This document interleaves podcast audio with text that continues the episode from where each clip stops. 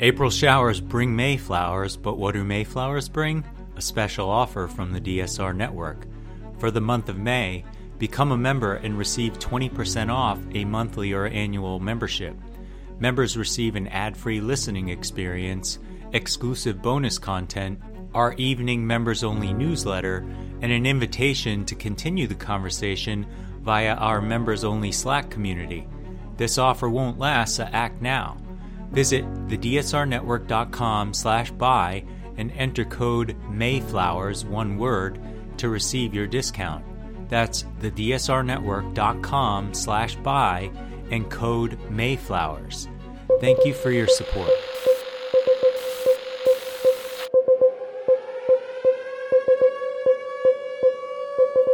It's May 26, 2023, and this is your DSR Daily Brief.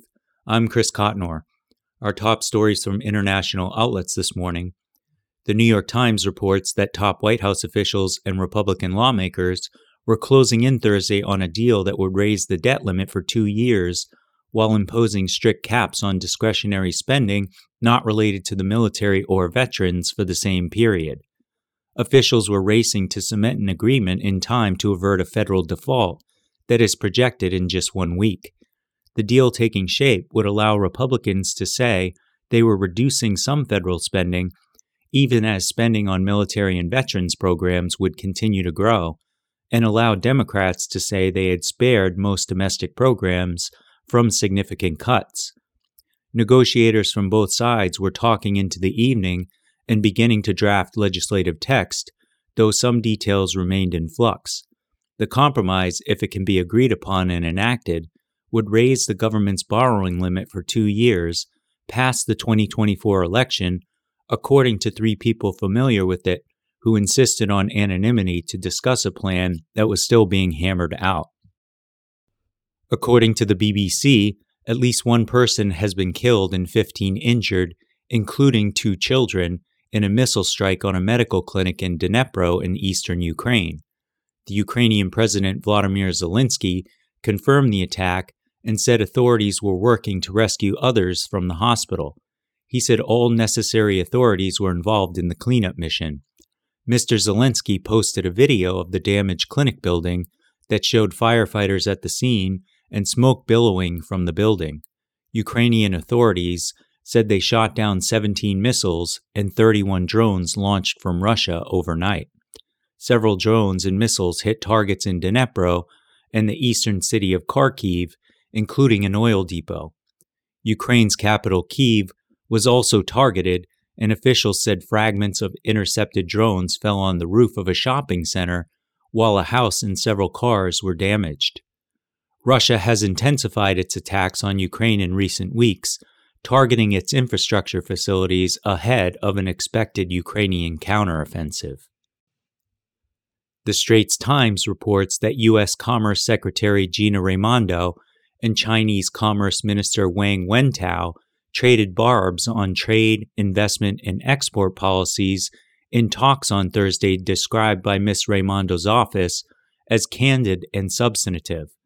Their meeting in Washington was the first U.S. China cabinet level exchange in months after a string of trade and national security irritants derailed plans for a re engagement between the two world's largest economies.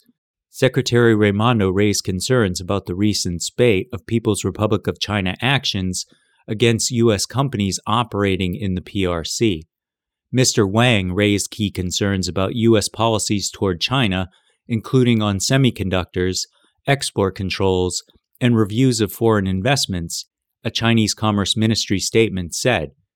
Both sides agreed to establish and maintain open communication channels with Miss Raimondo's office saying that would help responsibly manage the relationship.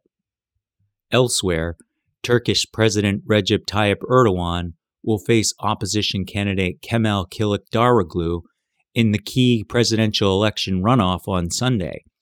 Erdogan, who has ruled the country for more than 20 years, is favored to win for five more years after he marginally missed victory in the first polls on May 14th the election agenda has visibly moved from the crisis hit Turkish economy and relief from the February earthquakes that killed tens of thousands of people to topics such as terrorism and the fate of refugees in the country.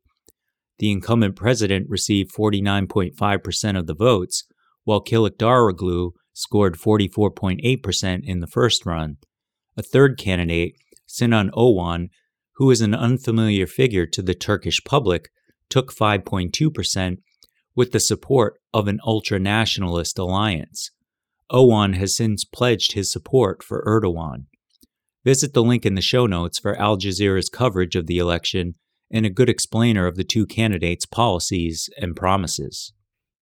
Reuters reports that more than 13,000 people were denied a vote in English local elections this month because of the government's new identification law, with those in poorer areas most impacted, according to a Reuters survey of local authorities. Voters in England were legally required to produce photo ID for the first time at the May 4th elections, with the government saying it was essential to combat election fraud. But the overhaul was criticized by many opposition politicians and campaigners who said it was intended to suppress turnout and was disproportionate to the historically low levels of in person electoral fraud in Britain.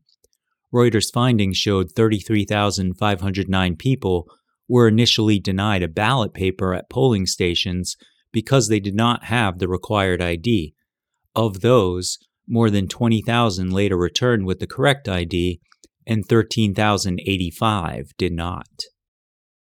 According to the AP, about 10% of people appear to suffer from long COVID after an Omicron infection, a lower estimate than earlier in the pandemic, according to a study of nearly 10,000 Americans that aims to help unravel the mysterious condition. Early findings from the National Institutes of Health study highlight a dozen symptoms that mostly distinguish long COVID, the catch all term for the sometimes debilitating health problems that can last for months or years, even after a mild case of COVID 19.